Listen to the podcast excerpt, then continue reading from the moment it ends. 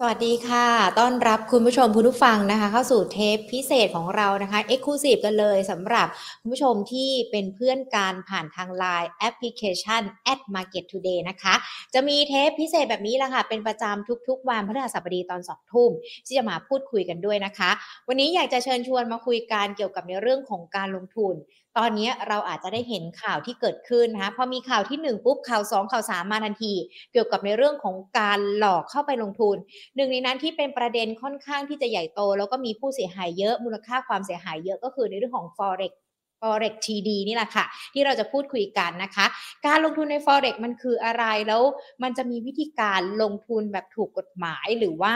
ได้ผลตอบแทนด้วยหรือเปล่านะคะ เดี๋ยวเรามาพูดคุยในเรื่องนี้กัน แต่ก่อนที่จะไปพูดคุยกันนะคะ ขอขอบพระคุณผู้ใหญ่ใจดีของเรากันก่อนค่ะ True 5G คบกับ True ดียิ่งกว่า และจากทางด้านของธนาคารไทยพาณิชย์จำกัดมหาชนนะคะอะมาเริ่มกันเลยดีกว่า จริง ๆ แล้วเนี่ยในเรื่องนี้เชื่อว่าหลาย ๆ ท่านเนี่ยก็อยากจะรู้แล้วก็หาคำตอบไปพร้อม ๆ กันนะคะ ลงทุน forex ยังไงให้ปลอดภัยหรือว่าแม้แต่มันมีรูปแบบการลงทุนอะไรกันบ้างที่ในช่วงนี้น่าจะเข้ามาลงทุนได้ด้วยนะคะ เดี๋ยววันนี้พูดคุยกันค่ะกับคุณราชันตันติจินดา นักวางแผนการเงิน CFP ค่ะ สวัสดีค่ะคุณราชันค่ะ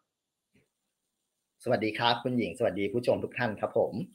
จริงๆ แล้ววันนี้อยากจะมาชวนคุยกันเนาะแล้วก็รวมไปถึงให้คุณฉางเนี่ยแนะนำให้ความรู้กับคุณผู้ชมที่ได้เข้ามาดูกันด้วยว่า เราเนี่ยมีความรู้กันก่อนเพื่อนในอนาคตจะได้ไม่ถูกหลอกที่จะเข้าไปลงทุนเพราะข่าวมานี่โอ้โหเสียหายกันเป็นหลักหลายพันล้านเลยนะคะอะมาเริ่มต้นกันดีกว่า อย่างที่หญิงเกริ่นกันไป ที่พูดถึงเนี่ยที่เราได้ยินกันมา forex TD ที่เราพูดคุยกัน คุณช่างอธิบายให้เห็นภาพชัดเจนได้ไหมคะว่าไอ้คำนี้มันมีที่มาที่ไปยังไงกันบ้าง forex KD ผมแยกแยกคำก่อนนะ เอาคำว่า forex ก่อนดีกว่านะครับอ่า forex ได้มันคือเป็นลักษณะเป็นอ่าแพลตฟอร์มหรือกระดานการซื้อขายเงินตราต่างประเทศนะครับ เช่นเอาเงินบาทไปซื้อเงินดอลลาร์สหรัฐ เอาเงินดอลไปซื้อเงินหยวนจีนอย่างเงี้ยครับเอ่อเป็นการเทรดค่าเงินนะครับภาษาบ้านๆซึ่งจริงๆเป็นคำว่า forex ก่อนเป็นคำสากลแล้วกันนะครับ ที่หลายคนใช้กัน แต่ว่าต้องบอกว่าคำว่าเทรด forex อะครับเอ่อบ้านเราเนี่ยไม่ได้มีหน่วยงานหรือว่าแพลตฟอร์มไหนที่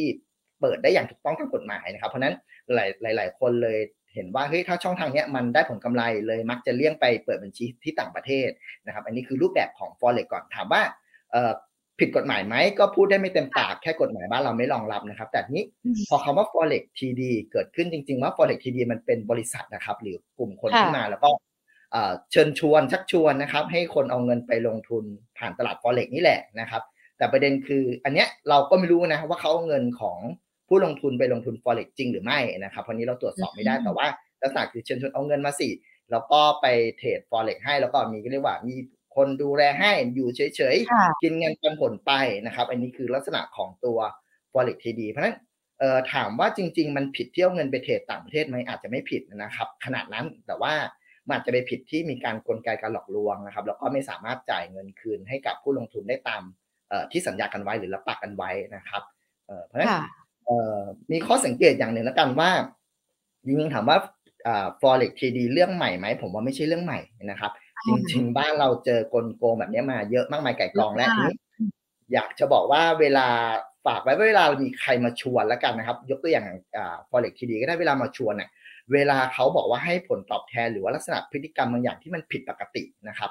เราผมอยากจะให้เราลึกเสมอว่าเวลาใครชวนเอาเงิน เงินเราออกจากกระเป๋าอะ มันมีที่มาที่ไปไหมแล้วก็เงินคืนที่ได้กลับมามันมีสมเหตุสมผลหรือเปล่า เพราะอย่าง forex TD เนี่ยถ้าลองดูข่าวเนาะอ่าเขาพยายามจะบอกว่าเฮ้ยมีการการันตีผลตอบแทนทุกเดือนนะครับหลายเป็นหลักสิบเปอร์เซ็นต์นะครับคำถามคือเฮ้ย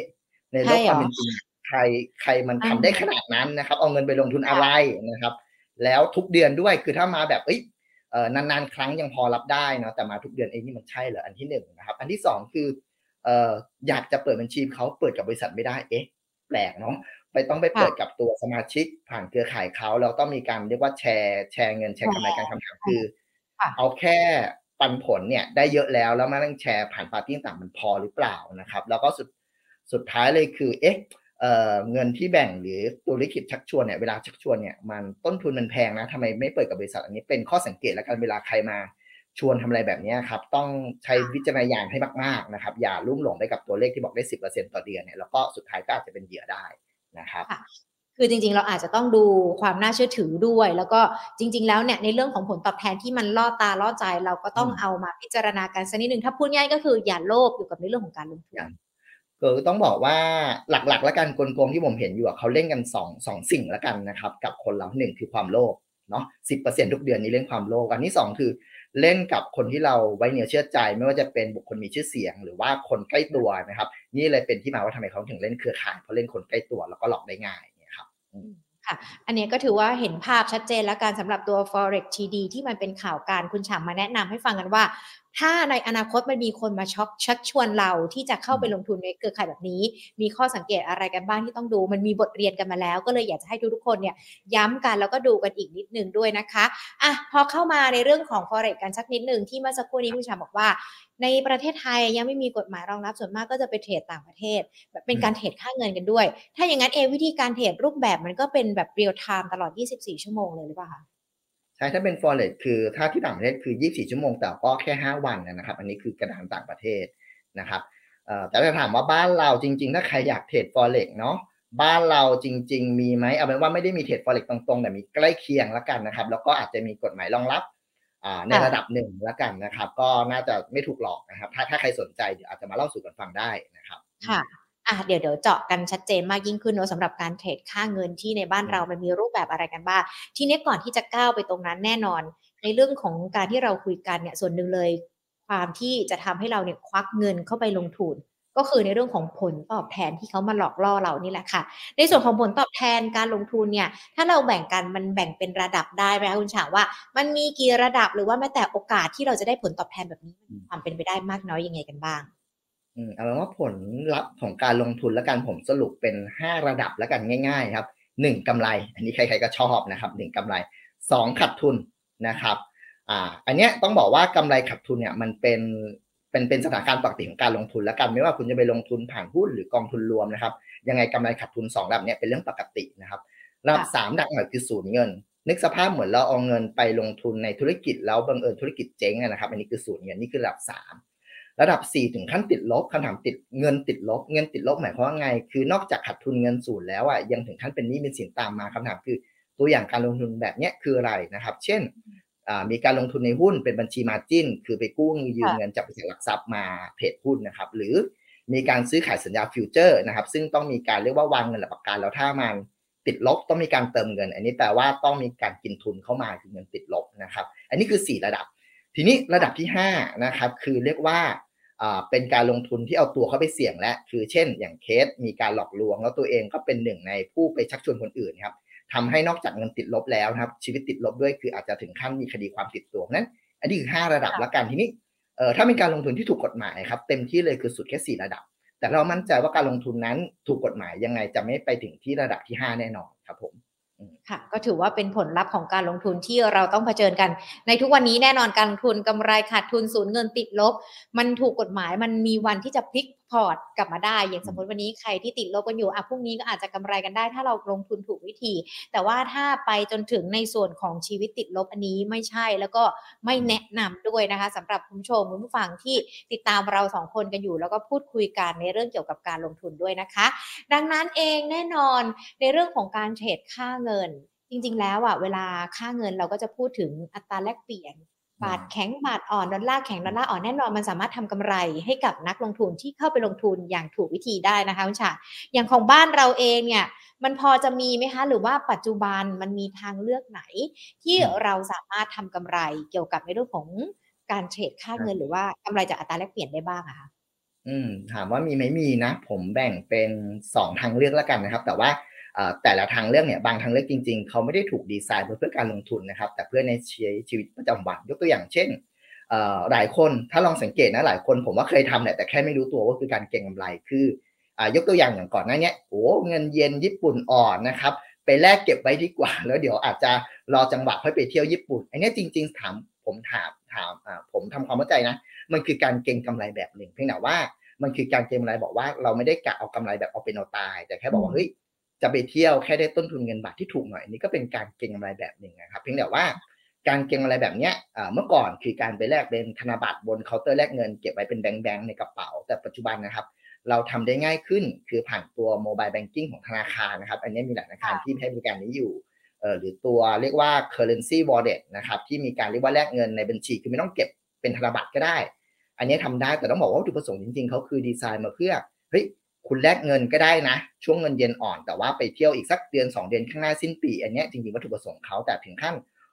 เทรดวันนี้ขายพรุ่งนี้ อันนี้จริง ๆเขาก็จริง ๆ ก็ไม่ได้อยากสนับสนุนนะครับเป็นแบบนั้นแต่ถือเป็นทางเลือกหนึ่งละกันที่ทำได้ แล้วก็จริงๆถึงแม้จะทำได้ครับ ตัว wallet หรือ mobile banking เหล่านี้เขาก็จำกัดแต่ว่าวันหนึ่งอาจจะทำธุรกรรมได้ไม่เกินกี่บาท เช่น 5 0 0 0 0 0บาท หรือเทรดได้ไม่เกินวันละกี่ครั้ง5ถึงครั้งถึง 20 ครั้งเป็นต้นนะครับ อันนี้แบบแรก ที่ผมว่าหลายคนอาจจะทำกันอยู่แล้วแค่ไม่รู้ตัวเฉยๆว่ากำลังเก่งกำไรข้างเงินนะครับเหมือนเวลาเราจะแลกก่อนไปเที่ยวตอนแรกเนี่ยแลกถูกแหละพอกลับมาเฮ้ยเดี๋ยวรอมันขึ้นก่อนแล้วค่อยไปแลกจะได้กำไรส่วนต่างกลับมาด้วย อันนี้ก็อาจจะไม่รู้ตัวแต่ว่า มันก็ยังถูกวิธีเนอะเพราะมันสามารถทำได้บนแอปธนาคารแล้วทุกๆอย่างเนี่ยมันก็เป็นไปตามขั้นตอนที่กระบวนการของการลงทุนที่ที่มันควรจะเป็นด้วย ใช่ครับถูกต้องทีนี้ มีอีกแบบหนึ่งแล้วผมบอกโอ้แบบนี้ดูไม่เร้าใจเนาะอยากได้อะไรแบบเร้าใจรับใจเก่งอะไรนิดนึงเอ่อมันมีอีกทางเลือกหนึ่งแล้วก็จริง ๆ เป็นทางเลือกที่ถูกกฎหมายนะครับนั่นคือการไปเทรดตัวสัญญาซื้อขายล่วงหน้าหรือตัวฟิวเจอร์นะครับ ซึ่งต้องบอกว่าปัจจุบันเนี่ยคำว่าเทรดฟิวเจอร์ในที่นี้คือไปเปิดบัญชีซื้อขายสัญญาอนุพันธ์ที่บริษัทหลักทรัพย์นะครับเอ่อแล้วก็เวลาเทรดฟิวเจอร์เนี่ยณวันนี้มันมีฟิวเจอร์ตัวหนึ่งที่มีการอ้างอิงอัตราแลกเปลี่ยนเงินบาทกับเงินดอลลาร์สหรัฐนะครับอันนี้ก็ถือว่าเป็น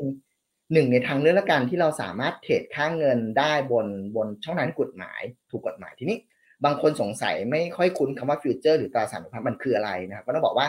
มันเป็นของชิ้นหนึ่งแหละที่ซื้อขายบนตลาดทางการหรือตลาดทีเฟดทีนี้ทีเฟด หลายคนบอกวิทีเฟกหลอกลวงไหมนะครับทีนี้ผมเคยเจอเพื่อนหลายคนฟอเร็กทีเฟกตีกันตีกันมั่วไปหมดเลยนะครับใกล้เคียงกันใกล้เคียงกันทีนี้ต้องบอกอย่างนี้ทีเฟกคือตลาดอนุพันธ์ที่เป็นบริษัทย่อยของตลาดหลักทรัพย์แห่งประเทศไทยนะครับ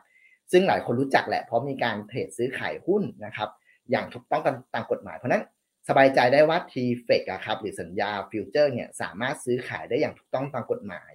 มีหน่วยงานกลต.รองรับ แล้วก็เปิดบัญชีกับสถาบันการเงินที่เราคุ้นหูคุ้นตากันอยู่แล้วนะครับ อันนี้อันนี้ในแง่หลอกลวงสบายใจได้ว่าไม่หลอกแน่นอนนะครับ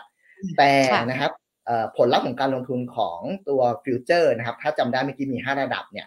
มันอาจจะไปถึงระดับ 4 ได้คือเงินติดลบ เพราะว่าอะไรครับธรรมชาติของฟิวเจอร์เนี่ยเวลาเรามีการไปลงทุนเนี่ย มันต้องมีการเอาวางเงินหลักประกัน พอวางเงินหลักประกัน เช่น ผมอาจจะวางเงินผมยกตัวอย่างร้อยบาท แต่อาจจะสามารถเทรดฟิวเจอร์ได้มูลค่า 1,000 บาท คือ 10 เท่าร้อยเท่าแล้วแต่กรณีนะครับ ทีนี้เวลามันกำลังขาดทุน พอขาดทุนถึงระดับที่เรียกว่าต้องมีการวางเงินหลักประกันเพิ่ม นั่นแปลว่าจากเดิมที่คุณตั้งใจจะลงทุนแค่หมื่นเดียวนะครับ ต้องวางหลักประกันเพิ่มแบบคุณต้องควักเงินส่วนอื่นมา มาจ่ายเพิ่มอาจจะกลายเป็นจากเดิมเงินต้นหมื่นหนึ่งกลายเป็นสองหมื่นสามหมื่นนี้คือเงินติดลบอันนี้คือสิ่งที่ต้องระวังแล้วกันถ้าคุณอยากจะเทรดตัวฟิวเจอร์ที่อ้างอิงค่าเงินนะครับแต่ข้อดีก็มีเนาะ สามารถเทรดได้ทั้งขาขึ้นและขาลงนะครับ แต่ก็มาพร้อมความเสี่ยงอันนี้ ลองดูแต่ถามว่าถ้าใครอยากเทรดค่าเงินผมแนะนำเป็นตัวฟิวเจอร์อาจจะ make sense หรือเหมาะสมมากกว่าสำหรับนักลงทุนที่อยากเก็งกำไรนะครับอย่างนี้เองแสดงว่าคนที่จะเลือกลงทุนในฟิวเจอร์เองอาจจะต้องมีความรู้ติดตามข่าวสาร หรือว่าอาจจะใช้คำว่าเชี่ยวชาญในเรื่องของการลงทุน ขนาดนั้นได้หรือเปล่าคะเพราะว่าค่าเงินมันก็แกว่งผันผวนทุกวันนะคะคุณฉังอะมือใหม่นี่อาจจะยังไม่ค่อยไม่ไม่ค่อยแนะนำหรือเปล่า หรือว่าลงทุนได้แหละ แต่ว่าต้องติดตามสถานการณ์อืมถามว่าจริง ๆ มือใหม่เอาใหม่มือใหม่จริงๆนะผมไม่ค่อยอยากแนะนำค่าเงินและการให้เทรดค่าเงินไม่ว่าจะเป็นช่องทางถูกกฎหมายหรือผิดกฎหมายก็แล้วแต่ไม่อยากแนะนำแต่ผมก็เข้าใจแหละ บางคนก็รู้สึกว่าคันไม้คันมือนะครับ อยากจะเทรดเทรดค่าเงินนะครับ รู้สึกคันไม้คันมือ ทำได้สำหรับมือใหม่นะครับ หรือมือเก่าก็ตาม แต่ว่าอยากให้มีการแบ่งเงินชัดๆนิดนึงว่าไปเทรดค่าเงินเนี่ยไม่ไม่ควรเกินกี่เปอร์เซ็นต์ของเงินเดือนทั้งหมด ซึ่งโดยส่วนตัวนะสำหรับผมเนี่ยเทรดค่าเงินไม่ว่าจะเป็นถูกกดอ่าค่าเงินแบบผ่าน wallet หรือว่าผ่านตัวฟิวเจอร์เนี่ยเยอะสุดๆที่ผมรับได้นะอยู่ที่ประมาณ 5-10%ไม่เกินนี้ของเงินลงทุนทั้งหมดที่เราตั้งใจนะครับเพราะมันมาพร้อมความเสี่ยงแน่นอนครับยิ่งฟิวเจอร์เราตั้งใจเดิมทีวางเงิน 5%ถึงเวลาเจอ กะผิดทางแล้วกันไม่ว่าจะขาขึ้นหรือขาลงเนี่ยบางทีต้องเอาเงินควักมากกว่า 5%ไปลงทุนหรือว่าฝากในเงินหลักประกันเพิ่มอาจจะขาดทุนถึงขั้นเอ่อ50-60%ของพอร์ตได้ครับ ถ้าไม่ระวังตัวดีๆนะครับอะดังนั้นเองก็อยากจะให้คุณฉางแนะนำในเรื่องของการลงทุนกันเลยนะคะ แน่นอนว่าในโลกของการลงทุนมันมีทั้ง ความเสี่ยงต่ำความเสี่ยงสูงความเสี่ยงปานกลางแล้วก็รูปแบบของพฤติกรรมนักลงทุนก็มีหลากหลายรูปแบบกันด้วย ดังนั้นเองในเรื่องของการจัดสรรเงินลงทุนยังไง ให้แบบเซฟที่สุดแล้วเราแบบยิ้มกับผลตอบแทนได้บ้างค่ะจัดผมว่าจัดสรรยังไงให้สบายใจที่สุดละกันเพราะคำว่าเซฟสุดเดี๋ยวอาจจะหมายถึงคนก็จะไม่ขาดทุนเนาะให้สบายใจสุดนะครับ ผมแบ่งเป็นสาม step ละกันนะครับ อันนี้อันนี้ใครฟังอยู่อาจจะหยิบกระดาษมาจดนะครับ step ที่1เลยคือการแบ่งเงินเก็บกับเงินลงทุนให้ชัดเจนนะครับเงินเก็บคืออาจจะอยู่ในพวกตระกูลเงินฝาก สมัยนี้อาจจะอยู่เงินฝากที่ดอกเบี้ยสูงหน่อยครับ เช่น e-saving นะครับหรือดิจิทัลแบบนี้ดอกเบี้ยเยอะนะครับ อันนี้เน้นเก็บเงิน ซึ่งถามว่าเงินเก็บสักเท่าไหร่ดี ผมว่าณวันนี้คงอยู่แถวๆสักประมาณ 6 ถึง 12 เท่าของค่าใช้จ่ายต่อเดือน คือง่ายคือตกงานอยู่ได้ 12 เดือนครับ อันนี้คือเงินเก็บอยู่นิ่งๆ ในเงินฝากก่อน นะครับ แล้วส่วนที่เหลือนะครับใครอยากลงทุนนี้คือไปลงทุนและส่วนจะลงทุนอะไร เดี๋ยวมาว่ากันใน step ที่2นะครับเพราะฉะนั้นแบ่งให้ขาดเงินเก็บคือเงินเก็บเงินลงทุนคือเงินลงทุนนะครับ อันนี้ step ที่ 1 step ที่ 2 เงินลงทุนเนี่ยแบ่งให้ชัดครับว่าเรารับความเสี่ยงได้แค่ไหนผมเอาเงินลงทุนผมง่ายๆครับแบ่งเป็น 2ตระกูลแล้วกันคือตระกูลสินทรัพย์เสี่ยง เช่น พวกตราสารหนี้หุ้นกู้พันธบัตรหรือกองทุนตราสารหนี้คือตระกูลสินทรัพย์เสี่ยงต่ำนะครับ กับอีกแบบหนึ่งคือสินทรัพย์เสี่ยงสูง เช่นพวกหุ้นสามัญกองทุนหุ้น หรือถ้าใครจะไปแตะแถวค่าเงินคริปโตเคอเรนซีคืออยู่ฝั่งตระกูลสินทรัพย์เสี่ยงสูงนะครับ เอาแบ่งแค่ 2 ขาก่อนเสี่ยงต่ำเสี่ยงสูงนะครับ ถ้าเรารับความเสี่ยงได้ต่ำก็อาจจะสินทรัพย์เสี่ยงสูงสักไม่เกิน 15%อันนี้อันนี้แบบแกนคร่าวๆนะครับลองดูใครรับความเสี่ยงได้กลางๆนะครับ อาจจะดูพวกสินทรัพย์เสี่ยงสูงสักประมาณแถวๆ40%คือไม่เกินครึ่งนะครับ แต่ถ้าใครมั่นใจสุดๆนะครับ รับความเสี่ยงได้สูงยังไงแล้วแต่ผมแนะนำว่าสินทรัพย์เสี่ยงสูง คือไม่ควรเกิน 10%อ่าโทษ 70%ของเงินลงทุนโดยรวม อันนี้แบ่งแกนก่อนคือสีเขียวสีแดงนะครับ นี่คือ step สองเพราะว่าอะไรไอตัวสินทรัพย์เสี่ยงสูงคือสีแดงเนี่ยมันอาจจะเจอจังหวะเรียกว่าขาดทุนเยอะๆได้อย่างน้อยมันควรไม่ควรขาดทุน เงินทั้งหมดไม่ควรขาดทุนคือควรมีการแบ่งพอร์ตให้ชัดเจนนี่คือ step สองก่อนครับแบ่งให้ชัดเจนเสี่ยงต่ำกับเสี่ยงสูงทีนี้สุดท้ายครับผม สุดท้ายท้ายสุดคือ step สามนะครับ รู้แล้วว่าสินทรัพย์เสี่ยงสูงควรประมาณกี่บาท ในสินทรัพย์เสี่ยงสูงเองนะครับ ควรมีการกระจายการลงทุน ไม่ควรลงทุนกระจุกตัว เช่น ผมเคยเห็นนะ บางคนแบบโหแบ่งพอร์ตซะดิบดีนะครับ รับความเสี่ยงได้สูงอ่าสิอ่าสินทรัพย์เสี่ยงสูง 70%นะครับแต่บังเอิญสินทรัพย์เสี่ยงสูงอ่าเล่นซัดกระจุกตัวในสินทรัพย์ใดสินทรัพย์หนึ่งไปเลย เช่นคริปโตเคอเรนซีอย่างนี้เป็นต้นนะครับ มันอาจจะเสี่ยงเกินไปนะครับในสัดส่วนเสี่ยงสูงควรกระจายและกัน ไม่ควรกระจุกตัวในกองทุนหุ้นประเทศประเทศใดประเทศหนึ่ง ไม่ควรกระจุกตัวในสินทรัพย์ใด เช่น ทองคำร้อยเปอร์เซ็นต์นะครับหรืออสังหาริมทรัพย์ร้อยเปอร์เซ็นต์นะครับเหล่านี้เป็นต้นเพราะฉะนั้นควรกระจายการลงทุนในสินทรัพย์เสี่ยงสูงให้หลากหลายนะครับ เพราะเราไม่มีทางรู้เลยว่าจังหวะหุ้นขึ้นทองจะขึ้นไหมจังหวะหุ้นจีนลง หุ้นอเมริกาจะลงด้วยหรือเปล่า เพราะนั้นกระจายให้หลากหลายนิดนึงนะครับ ในฝั่งของตัวสินทรัพย์เสี่ยงสูงสามระดับครับอีกนิดนึงหนึ่งคือแยกเงินเก็บลงทุนให้ชัดเจน อันที่สองคือแบ่งสัดส่วนสินทรัพย์เสี่ยงต่ำเสี่ยงสูงให้ชัด สุดท้ายคือสินทรัพย์เสี่ยงสูง ควรกระจายการลงทุนอย่าลงทุนกระจุกตัวในที่ใดที่หนึ่งเนี่ยครับประมาณ 3 สเต็ปผมเชื่อว่าน่าจะลงทุนได้อย่างมีความสุขนะครับค่ะอะเชื่อได้ว่าวันนี้นะคะทุกท่านจะได้รับฟังคำแนะนำจากคุณฉางนะคะ เกี่ยวกับในเรื่องของโลกการลงทุน ทุกๆอย่างสามารถทำได้ แต่ว่าถ้ามันถูกต้องถูกวิธี ผลตอบแทนมันก็จะกลับมาที่เรา แต่ว่าอย่างที่เราคุยกันไปต้องดูด้วยทั้งในเรื่องของต้องไม่โลภจนเกินไปรวมถึงความน่าเชื่อถือของคนที่เราจะเข้าไปลงทุนกันด้วยนะคะ ไม่อย่างนั้นเองเนี่ยเราอาจจะเกิดความเสียหายมากกว่าที่เราจะได้ด้วยนะคะ วันนี้ขอบพระคุณคุณฉางมากๆเลยนะคะ ที่มาพูดคุยการแถมมีคำแนะนำดีๆมาฝากนักลงทุนกันด้วยค่ะขอบระคุณค่ะ สวัสดีครับค่ะเอาละค่ะคุณผู้ชมขาเชื่อว่านะคะ หลายๆคนเนี่ยมีการฟังกันแล้วน่าจะนำไปปรับใช้เกี่ยวกับในเรื่องของโลกการลงทุนได้นะคะ วันนี้หมดเวลาแล้วนะคะ ลากันไปก่อน สวัสดีค่ะ